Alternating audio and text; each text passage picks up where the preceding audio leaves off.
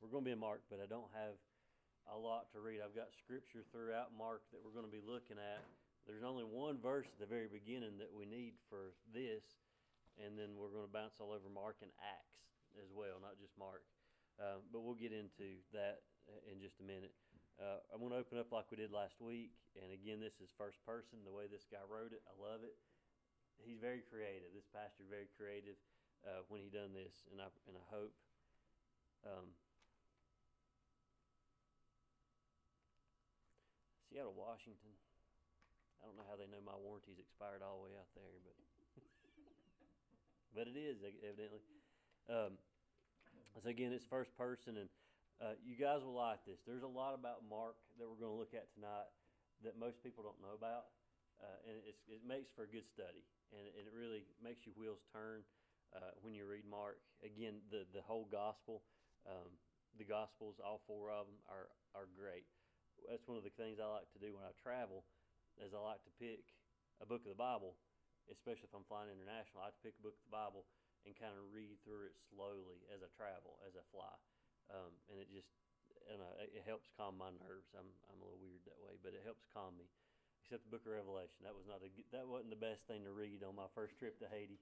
My first international trip, I'm trying to go through Revelation, and I come off more scared than I was when I got on the plane. It didn't help my nerves. um, but he starts out, he says, My name is John Mark, and I focused on that's not John Mark is not the pastor. John Mark is actually Mark. My name is John Mark, and I focused on the fact that Jesus was born to give his life. I have two first names.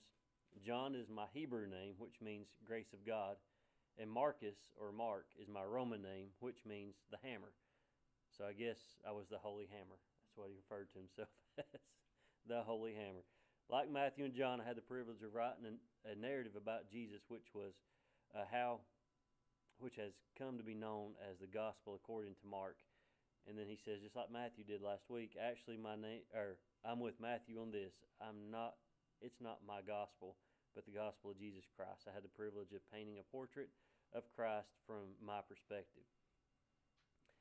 This is where it gets good. Uh, and this is why I like book of Mark, especially when it comes to the crucifixion and when it comes to his death.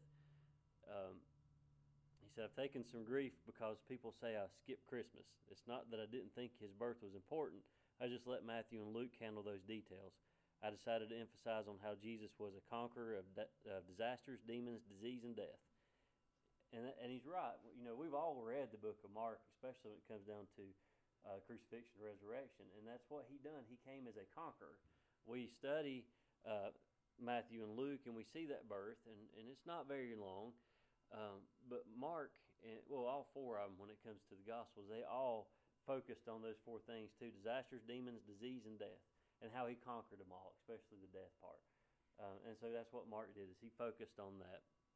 Uh, and he goes kind of a little personal here. He says, I didn't really know my dad, but, and this is all true, um, but I was very close to my mom. Her name was Mary, as if there weren't enough Marys in the Bible we lived in a, one of the largest homes in Jerusalem and had a lot of people uh, over at different times, and that's true. And they found his house, Mark's house, and uh, his mom's house actually. It's there. They found the, the ruins of it, but it's still in existence over there, um, which I thought was pretty neat.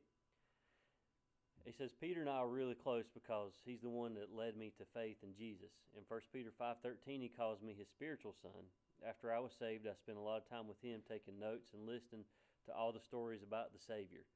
Uh, one of my purposes in writing was to encourage the Christians in Rome who were being persecuted for their faith. And so the book of Mark, um, we as the, the New Testament church can take this and really use it nowadays because of the persecution that the current church is going through. Now, I, the persecution he's talking about from the Romans, um, was actually them being killed. It's the Romans slaying the Christians uh, and the torture and all that stuff that was going on.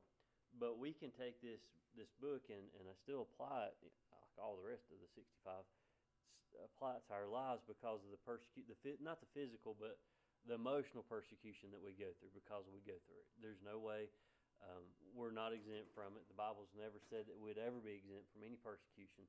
And uh, the more that we serve Him, the more that we do for Jesus, uh, the more that we're going to be persecuted. So Mark is a really good book to study and, and to get peace. It, it, um, and I use it. I probably teach more out of Mark with the Yes Club um, than I do any other book because I feel like there's so much there for the kids. It's written on a level. It's. I've always said Mark must have had ADHD because he, he wrote this for people that had attention deficit disorder, the ADD. Um, the way he, I don't know, just the way he writes. I, I like it. So it fits well with kids. I can go through and study this with the kids and they can get it. Not that they get it uh, 100%, but they can they can grasp onto it and use it. So I love to use the Book of Mark for the kids. Um, he said, "I understand that some of," and he's talking about the war on Christmas. That I don't know when did that that phrase start. Was it when Bush went in? That war on Christmas, I think, was around early 2000s. I'm, I'm I can't remember exactly when it, but that that term "war on Christmas" has really stood out a lot here over the past few years, especially. Um, I don't like the term, but it's it is it is what it is. Like I talked about last week, you know, with that um, the church in uh, Florida allowing the the satanic cult to put up their little box, their little display of an angel falling into hell. Um, I don't agree with it. I don't think that's right. Uh, so we are being persecuted, and I feel like um, uh, we're we're losing as the church right now. We're not standing uh, firm like we're supposed to. It'll get worse. Oh, we're still falling away. It'll get worse. It will. There'll be a. It's a falling away now, but the, the, when the great falling away hits, um, yeah, yeah, it's it's going to be bad. Hopefully, we'll be gone by then. But rapture, not death. But it was. Uh, he's talking about war on Christmas. Said, but it was nothing like what was happening in Rome in the first century when Christians were being tortured and killed for their confession of Christ under the rule of Nero. I really wanted Christians to stay strong in the faith face of these fi- these trials, so I hope my book would build them up. People need to be reminded to uh, persevere and not lose heart when they're hurting. Following Christ is costly but totally worth it. And I guess that's one of the reasons I, I like the, the book of Mark with the kids is um, the things that they experience in school, the persecution they feel like they have, uh, and the bullying and things that go on in the school. Uh, the way that Mark wrote this back to the church and back to the Christians being persecuted helps encourage the kids. Did that CD not work? No. Oh my gosh. Okay, I'm done. I don't know actually. After I, I don't know. They said no at one point, but it could possibly. Was James cussing me? I don't know. Just say yes. It, it's broke. Um, so he, here's a, a few little things about him that I want to look at. Um, Mark focused more on the works of Jesus and less on his words. He said, My account has more miracles than message. I was interested in showing both his strength and his servanthood, and I wanted people to, to be wowed by what he did, not just moved by his words uh, that he declared. A child can understand what I wrote, and yet there's plenty of depth for those who have to dive deep. My style is, no, I'm skipping that. I love that Jesus moved quickly to meet needs. One of my favorite words is translated in your in our Bibles, King James, as immediately or straightway. If you ever get the time, next time you read through Mark, think about every time he says straightway. That's what we read is straightway, which means immediately. He wrote it 42 times in Mark. 42 straightway. He went. I love the word straightway. I had preacher Leonard Fletcher preached on that one time. Straight away. Jesus didn't stop. He went straight to them. He went. He came straight to us and, and met us.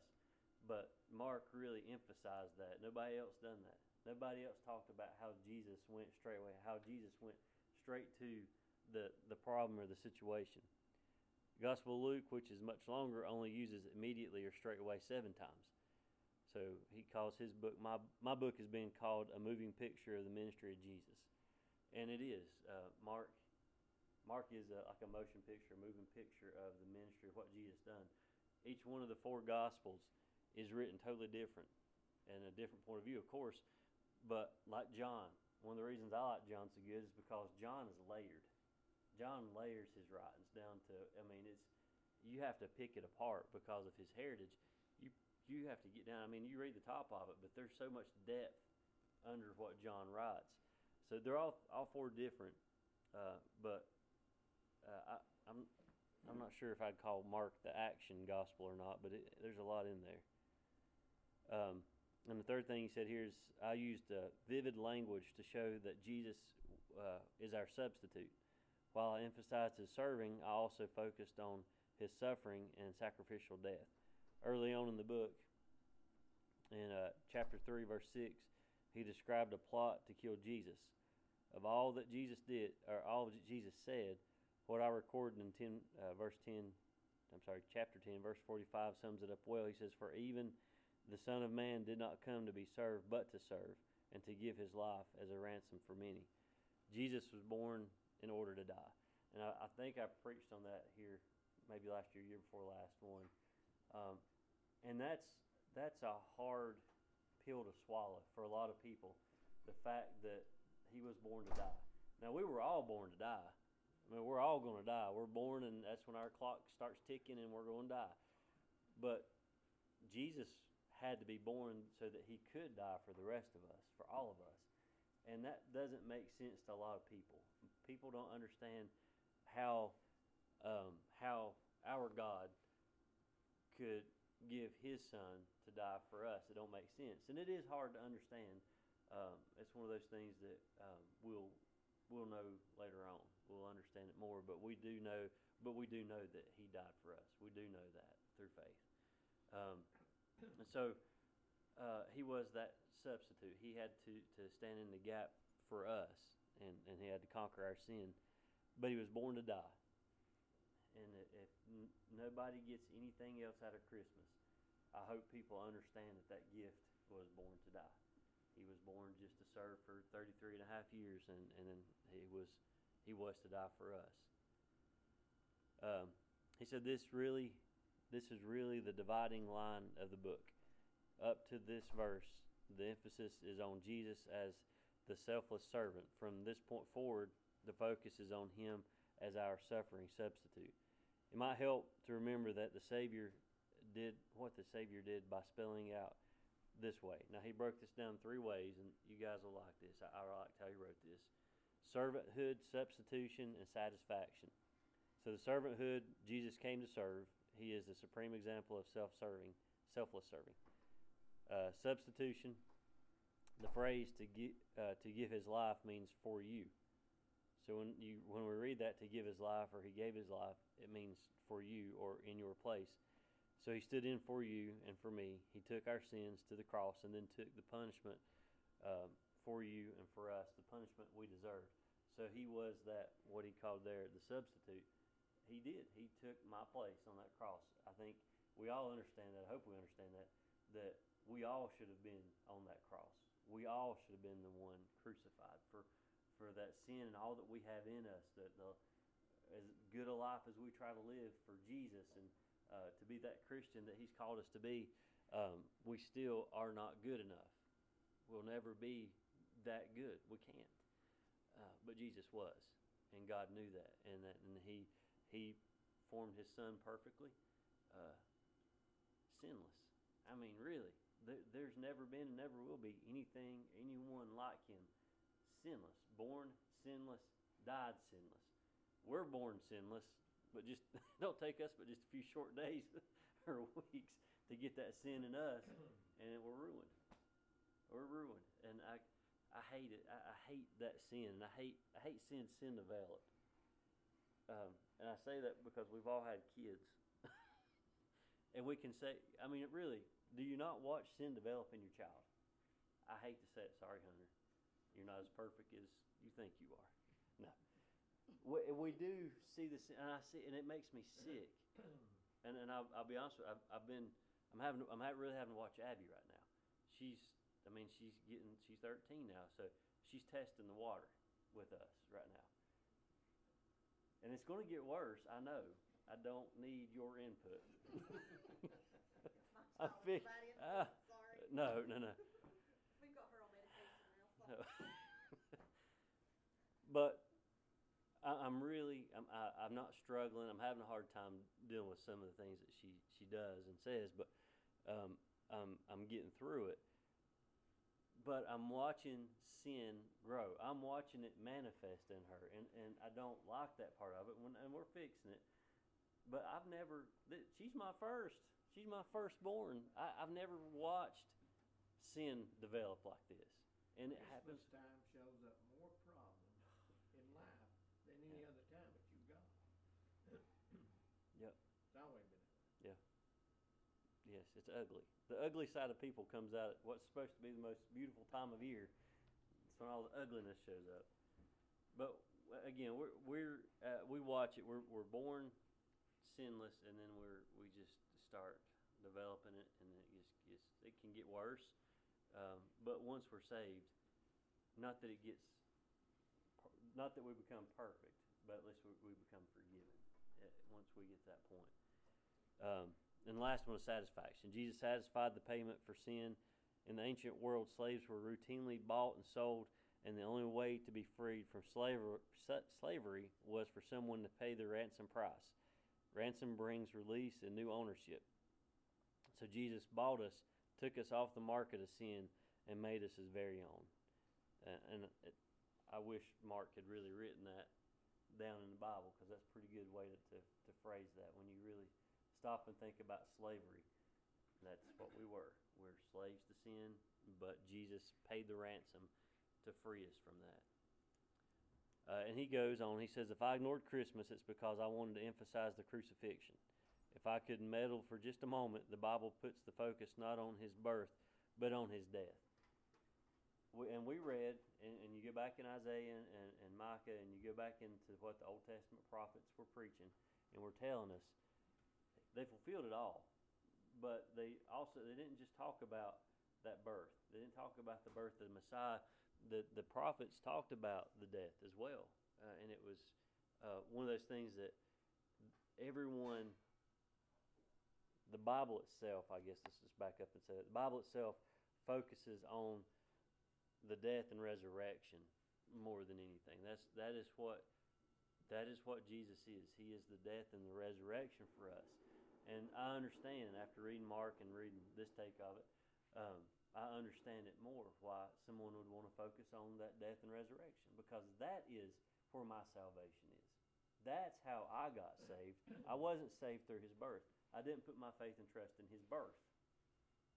I don't know anybody that does. I don't know any Baptist that does that anyway. Catholics may do it. I don't know, but I, I know that my faith and my trust is in his death and his resurrection, and I, I believe 100% who he is. I believe 100% that he was born of that virgin. I, I, I do believe that. I know he was, uh, but I also know that he died and was resurrected as well, and and that's what matters. And that's again, that's why Mark put his focus on on that. That's the importance of his birth is that he he did die was sacrificed. Um, and so we're told to remember his death, but nowhere are we told to remember his birth, as important as that might be. My fear for you 2,000 years later is that while you give some attention to the baby in the cradle, your culture has forgotten the cross and the fact that he's coming again. The cradle must move us to the cross, and the cross must move us to the crown. He came to die as a savior, as savior, and he's coming again as king. And he's right. We need to move away.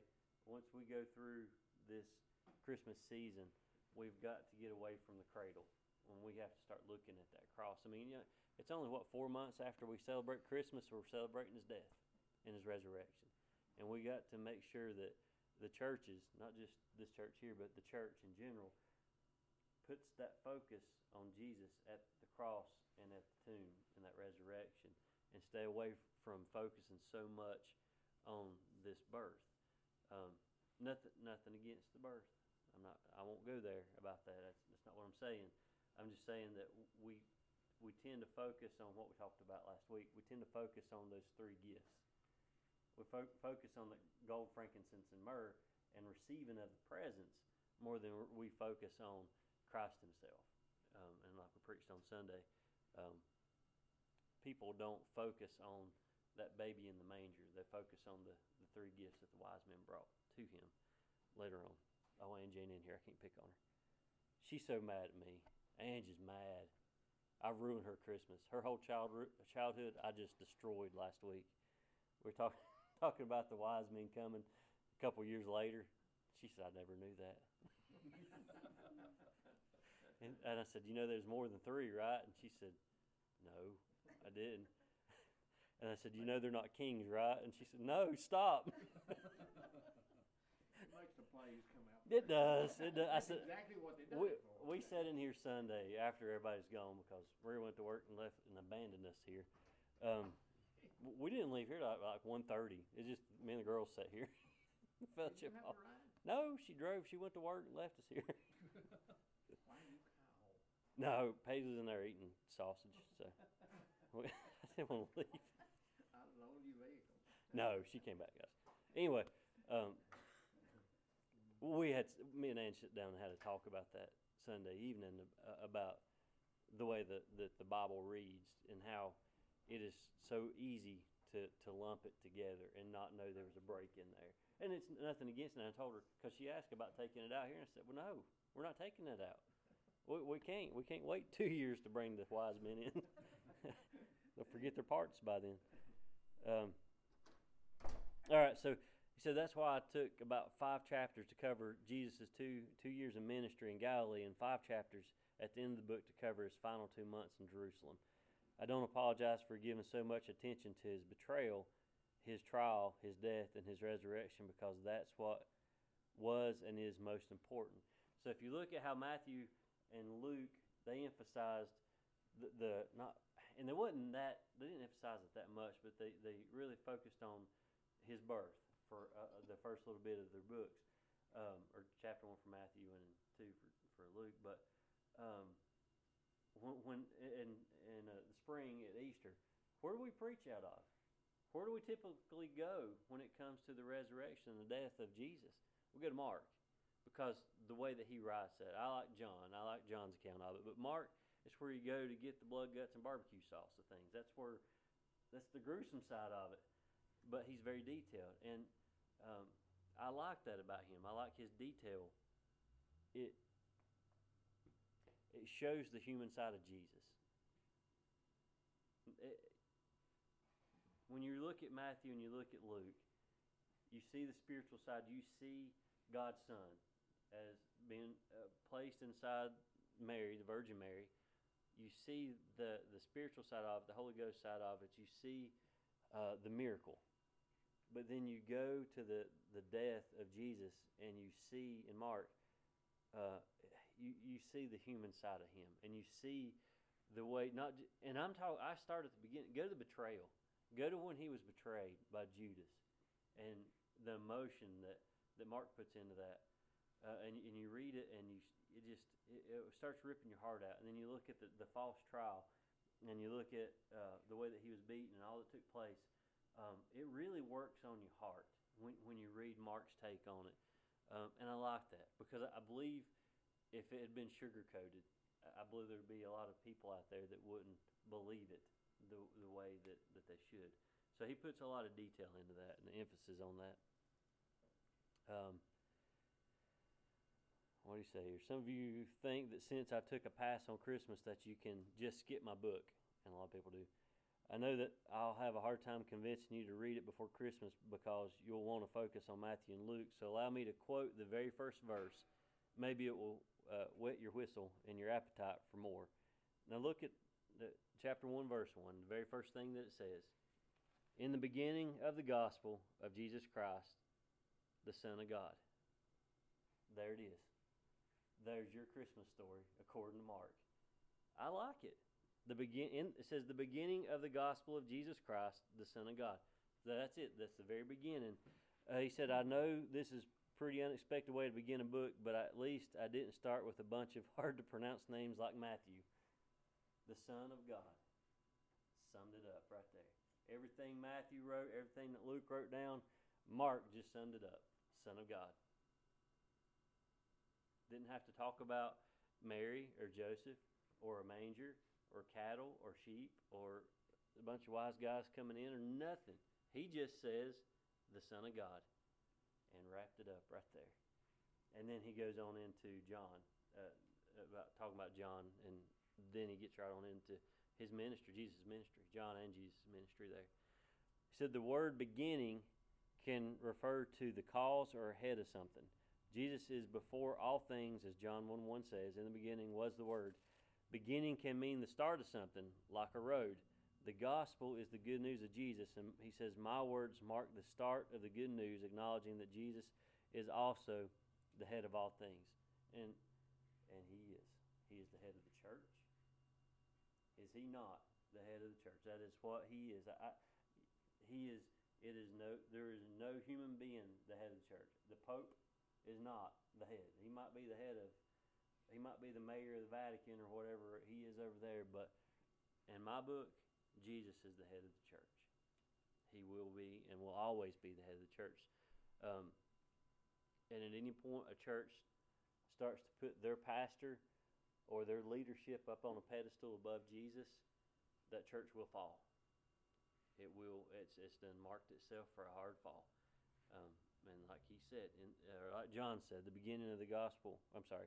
In the beginning was the Word, and we're going to make the Word the head and the head of the house, the head of His house here.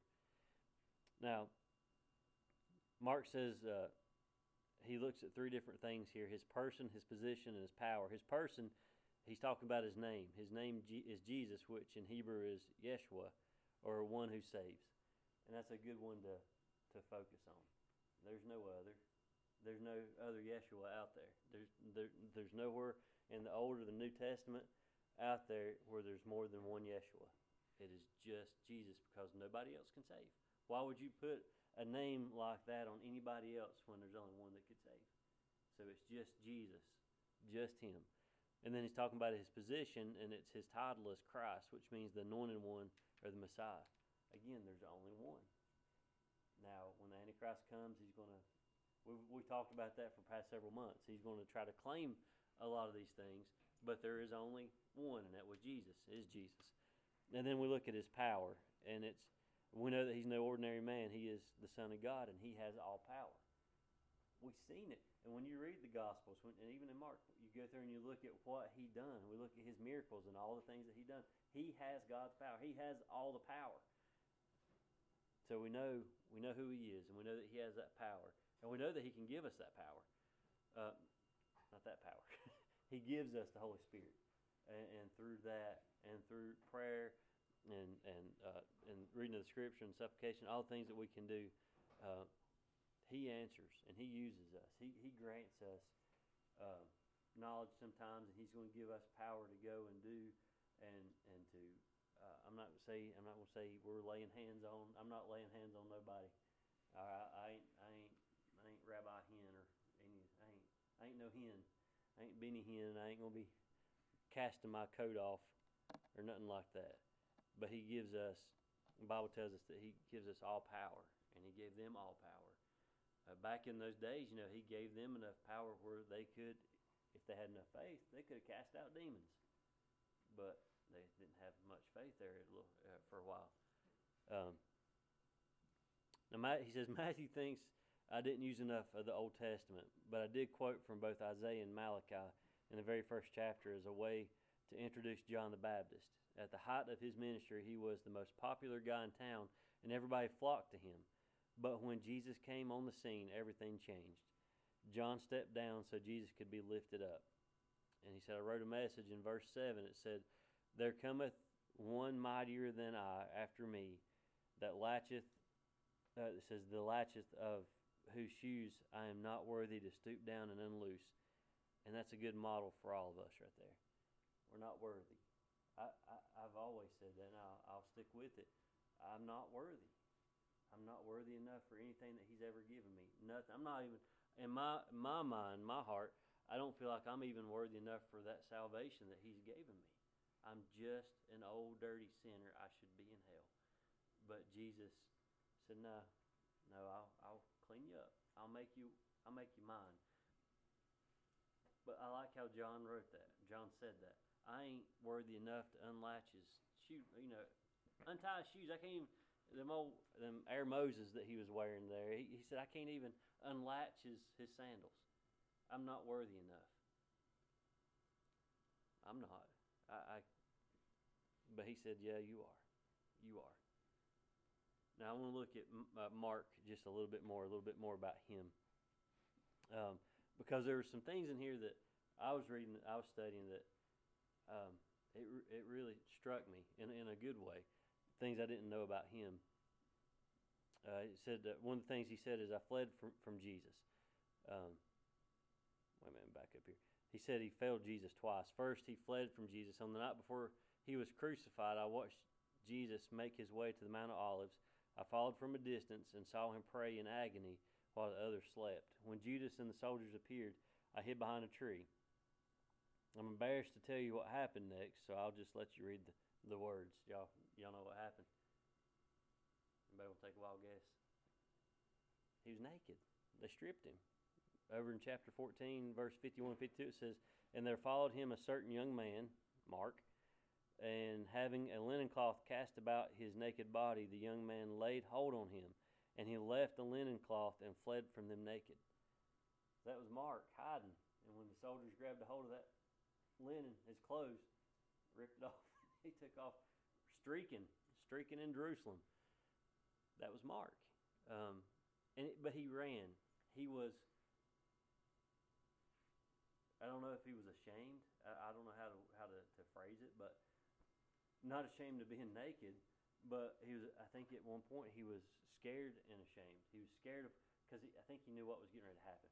When you see a herd of soldiers, Roman soldiers coming after somebody, um, that would probably scare you. I mean, you think about uh, what if we was here doing having church, and and for some reason, I, I pray this never happens, but the military shows up here, and to, to shut the church down because we can't worship anymore. I would say one or two may run from the church. They may run not from the church, but they would run out of fear that something might happen to them. That was probably Mark here was probably afraid something was going to happen to him. Um, like I've, I've said before, when I was over in the in the Garden of Gethsemane, and you actually get to see where Jesus was, and you get to see Jerusalem, they seen those soldiers coming from a distance. They seen them coming. Can't remember how far it is across there. Probably not quite a mile across, but you can see straight across to it. But it was a serpentine road coming down out of Jerusalem straight to the garden where Jesus was. So Mark had a lot of time while he was hiding to, to probably build up a lot of fear and a lot of being scared for um, for what could happen to him. Uh, so there was one way where he he failed him, and the other way was uh, he said, I, "I folded on Paul." Later on, after coming to faith in Christ through the preaching of Peter, I was able to to put this behind me. Amazingly, the Apostle Paul and my cousin Barnabas wanted to take me along on a short mission trip. It's like my past didn't matter to them. In Acts 13:5, I'm referred to as the as an assistant or a helper. I was eager to go at first, but then things got tough. During the first stop on the island of uh, Paphos, not Patmos, Paphos, uh, we encountered a sorcerer that really unsettled me.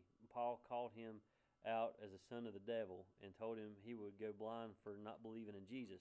I wasn't ready for ministry to be so messy or dangerous. So when we got to Perga, I couldn't take it anymore. I missed my house, I missed my mom, and my comfortable Christian life.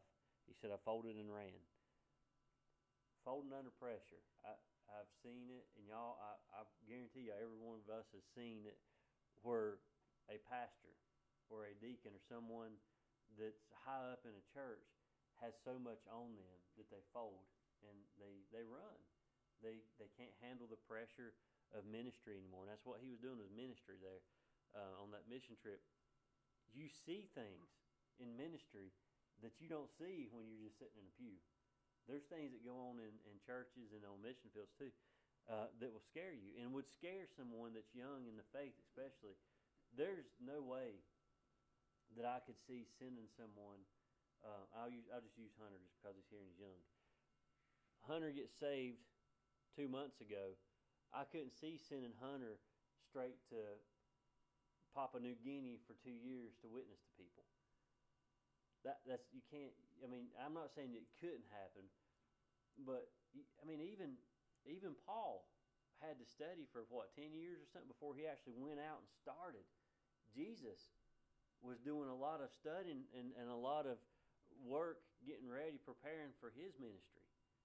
Everybody's got to prepare for their ministry. So Mark wasn't prepared for what he was about to walk into. And when that guy came to that sorcerer, uh, came and Paul told him that he was the son of the devil, it scared him. Uh, if you've ever been around any black magic whatsoever, that is scary stuff. Um, and so, yeah, um, from what I experienced in Haiti with black magic and, and the, the voodoo stuff down there, um, we it, it shook a lot of people's faith down there because it, it's that bad, it's that real. And so, yeah, I, I, I could see where Mark would run something like that. Uh, he says, I told him I'd had enough, then Paul blew up. I can see Paul doing that. I've read enough and studied enough on Paul and through his writings and, and things that he said. Uh, over in Acts 13 13, it says, John departing from them returned to Jerusalem. John is, is actually Mark, John Mark. Um, he said, Later on, I heard that Paul wanted to take another mission trip with Barnabas. I could barely believe this, but Barnabas wanted me to join his team. But Paul wanted nothing to do with me. And now Acts 15:39 says Paul and Barnabas became bitter at each other. This is Acts 15. It says, "And the contention was so sharp between them that they departed asunder one from the other, and so Barnabas took Mark and sailed into Cyprus." Um, so they split. There was Paul. I'm not going to say Paul was short-tempered. Uh, he wasn't no Peter by no means, but um, I'd say he, he he had enough of him, and he didn't. After after Mark leaving him uh, there the first time with the sorcerer, I'd say he didn't want to see that again. Don't waste my time. Uh, you're not, I'm not going to tote you around and foot the bill for all your expenses. And but Barnabas took him, and he really wanted him to go, so he took him on. But even that, he said, even though uh, it took him a while to admit it, Paul eventually realized that I mattered to his own ministry. Now, this is the part that I didn't catch until I was reading this and studying this this week. He said, listen to his words in 2 Timothy 4.11. Paul wrote this right before he died. Only Luke is with me. Take Mark and bring him with thee, for he is profitable to me for the ministry. So what he said, he forgave him for Bolton. Paul forgave Mark for leaving him after after the sorcerer. He forgave him after all, and what I think there's a, a life lesson right there for everybody. On his deathbed, he forgave him for where he done him wrong, where he felt like he done him wrong. Um, I wouldn't. I don't know that I would ever hold that against somebody. Uh, if, they were scared, if they wasn't, if they wasn't strong enough in their faith yet and knowledge of the Bible and and, and the Word of God, um, I would never call them a coward. I mean, if you think about it, what if he misspoke? What if he he said things about Jesus that wasn't true, not because he was lying, but he just didn't know the gospel? That's a lot of pressure on somebody. If you go into a church or you go into the mission field and not being prepared for it, you could slip up and and say some things and absolutely destroy the church. You could destroy Jesus' name. I mean, that's the last thing I'd ever want to do is destroy his name, but it could happen. So Mark went home.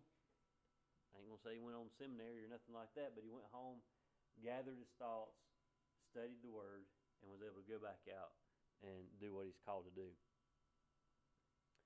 Um, he said, "I was restored once again." That's that's really the story of Christmas. Jesus came in order to conquer my sins and to give me a whole new life. I'm so glad that the Christian life is a series of new beginnings. There's a unique part of my account that you might miss if you read it too fast. This is this is something I didn't catch, so he, he wrote this. He said, I used the historical present tense over 150 times to show that Jesus is present now and will work in your life now. I'm going to read you a couple of them here that he said. Instead of writing Jesus came, he wrote Jesus comes. He wrote that. He said, he said, instead of saying Jesus says, no, he said, instead of saying Jesus said, he says Jesus says. Jesus heals instead of Jesus healed. Jesus did all those things in the past, but he's still doing them in the present. He saved and he still saves today. I didn't catch that. I've never caught that. He never talked about things in the past. He talks about the things that Jesus is going has done and keeps doing. And that's encouraging because again, this is all things that it's it's it's it's in the future. And we know the book of Revelation, everything from before Revelation is all historical. but what we read in Revelation is actually in the future. And it's kind of like what Mark was teaching and, and wrote down here. It's all about the things in the future that God or Jesus is going to do. All the healing and the saving and everything that He done in the past, He just keeps doing through the Holy Ghost. So I like. I thought that was pretty neat.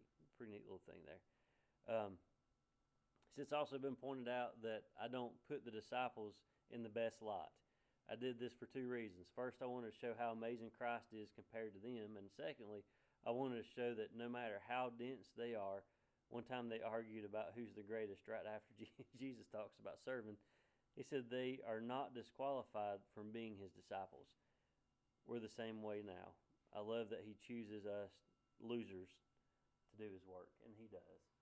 You know, they all argued. Every every one of them had something to say or argue about, and and Jesus still used them, every one of them to the end. And we're all the same. We we all have either a history or we got short temper or um, you know we've got a mouth on us or no filter. That's my problem now. I ain't got no filter. I think mine broke when Abby was born. But you know we've all got something in us. But Jesus says I can still use you just like Moses. Moses stuttered, still used him. It didn't matter. Look at David, man after his own heart. All the things that he done, God still used him. And Mark emphasized that. No matter what your situation is, has been, God will still use you. Well, when when you were younger, I mean, you're not you're old as I am. When I was a child or a teenager, you never felt like there was a problem because people didn't talk about problems in the church. I never heard nothing No. about it. Till you got up older and then you could yourself. Yeah. It's always been that way. When I went to Beach Valley, I about walked out of Beach Valley. I didn't know churches had problems. And I'll be honest with you. And, you, and you're exactly right. The younger you are, you never know that churches have problems. You think church is church. This is God's house. It's perfect. Nobody argues. Nobody fights. Everybody gets along. No. it's worse than kindergarten room sometimes, depending on the church. Um, and it scared me because I went into a situation that I, I didn't even know could exist in a church. And it wasn't two months after I went in. I'm calling Preacher Ray and said, "Is is this normal?" And he said, "Oh yeah." Nobody warned me about this stuff. You know, at my ordination, he didn't say, "Brace yourself, it's going to get rough." I thought it was going to be sunshine and roses, but it ain't. But God can turn it around and make something great out of it. Um, Preacher Wayne Greer said one time, he said, it takes a lot of dying off to make a church grow. And, he, and he's talking about physically. He said, sometimes physically, some members have to go by the way of the grave, not by moving their letter to actually get your church to grow. That's harsh, but he's, he's, he can be right in some churches. That's, uh, I hate to say that, but he kind of hit it there. Not that I wish anybody would die off. That, that was preacher Wayne come down and preached that. Uh, Perils of a Young Pastor is one of one of his messages. I've still got it recorded. Great sermon, and he talked about that. I'd I'd love to hear some of the stories from your dad at some point back in the day, the things that he experienced and had to go through. I can't I can't imagine back then. It I don't know that things were as bad back then as they are now. There's a lot more stuff brought into church, but it's still probably pretty bad. Yeah, you probably know thing or two about a thing or two. um, let me keep going here. So it's one. I'm going to wrap up with this right here. Um, he said people were never bored with Jesus. There, there's no way to just ignore, to just ignore him. He either made you angry, or you were astonished. You were amazed, or you were in awe. You fought against him, or you put your faith in him. You rejected him, or you'll receive him. There's no middle ground. And then he gave some, a list of, of things here that I want to read, and then we'll, we'll finish up with this. And it starts at the very beginning, chapter 1, verse 27. It said, They were all amazed and questioned among themselves. Chapter 2 says they were amazed and glorified God. Chapter 4 said they feared exceedingly. Chapter 5 said he ran and worshiped. Chapter 5 also said that uh, when he saw him, he fell at his feet. Chapter 5 said they were overcome with great amazement. Chapter 6, astonished. Chapter 6 again said they were offended. Chapter 6 says all saw and were troubled. Chapter 6 says they were afraid. Chapter 6 also says they were greatly amazed in themselves beyond measure and marveled. Chapter 6 says the people ran. Chapter 7 said astonished beyond measure. Chapter 10, several of these are chapter 10, he, he was sad and went away sorrowful. The disciples were astonished. They were greatly astonished. They were amazed and afraid. Chapter 11 said the scribes feared him because all, all the people were astonished. Chapter 12 said, and they marveled at him. Chapter 12 also said, no one dared to question him. And that's Mark's take on it. But it's still the same in 2019. There's still people absolutely terrified of Jesus. I think most of the time it's because they don't want to change their ways. You you have people out there that are so set on their addictions, whatever addiction you throw whatever you want to in that. They're so in love with that addiction that they're scared of what Jesus would do for them. And I'm scared of what's going to happen to them if Jesus don't do something for them. The the predicament that they're getting themselves into, the lifestyle is going to kill them. If they, but they, if they've just turned, if they just turn away, but people are afraid of them. Um, we talk about being amazed. If we read all those all those uh, references in there about being amazed, I'm still amazed. It's 2019. What's over 2,000 years ago since uh, any of this happened with the Gospels, and He's still working. I'm amazed that you come out on Sunday and you still hear about people being saved. I'm amazed that you go into the hospital and you see people walking out. Sharon was a, a prime example. Um, Monday, um, they were pretty sure she was eat up with cancer. She's clean. I'm amazed that things like that happens, but why should I? Why, why, why would I be amazed? Because I know how good my God is and how He can fix and heal and, and do all that He can do. Why are we staying? We're in awe. I'm not going to say amazed. I'm in awe of what he does. It's still, and, and nothing's ever going to change. As long as we're still here on earth, before the rapture the, the grave, either one, you're still going to be, people are still going to be offended by him. Look at look at what's going on right now in America. People, they're all that junk going on right now. They're offended by uh, by the churches and by Jesus and the mention of God's name, and we got to take it out of here, but we're going to put it back over here. People are going to be offended people are still going to run. They're going to run away from it. They're going to run from Him. I guess. What was that I seen the other day? It was a it was a, it was a sticker Sasquatch, and it said "World Champion Hide and Seek." Have y'all seen that? I, it's, it's funny. I, I like it, but I'm thinking he's never met Jesus because he's going to find you no matter where you go.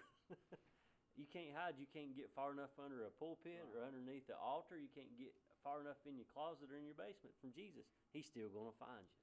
He's still going to find you because the Bible tells us that he, he came to seek and to save that which is lost. He's It's going so to find sad. you. It's so sad when something happens in someone's life and they grow bitter against God. They do. I mean, that's what we worship Him for. That's what we go to church for. We go to serve and worship the Lord. Yep. And then if, if something happens to me or Carolyn, this will be the first place I come. Because He's been good to us all of our lives. Mhm. Yeah, I've never understood how you could get bitter at God for somebody that loves you so much. But and I think a lot of people, I've got a guy fire department right now, is bitter at the church. It's not God, it's the church. He says you're a bunch of hypocrites. He believes in God, but we're a bunch of hypocrites. Well, we're all hypocrites sometimes. It's we are. right. Yes, we are. It's hard. That's a hard one. He's a hard nut to crack. To be honest with you, he's a Vietnam veteran and he's seen a lot of bad stuff. He's got a bunch. can't look at everybody else. Uh, You get that on your mind, you get in trouble. if we'd all go in with Jesus first and foremost when we walk through these doors, we would worship a whole lot differently. All of us would be this. We'd all worship differently, and we would all have a. If we come in here with our God eyes on, our God goggles on, I think I heard somebody say it one time. But our God have God vision on, and when we come into these churches, we would worship totally different. But we come in with a lot of baggage, we come in with a lot of junk on our backs that we bring in instead of leaving it outside the church. But until we start leaving that junk outside and start coming in ready to worship Him, um, we're not going to get much out of it. We gotta we gotta get our priorities in line. Uh, see. That was it. That's all I had on Mark.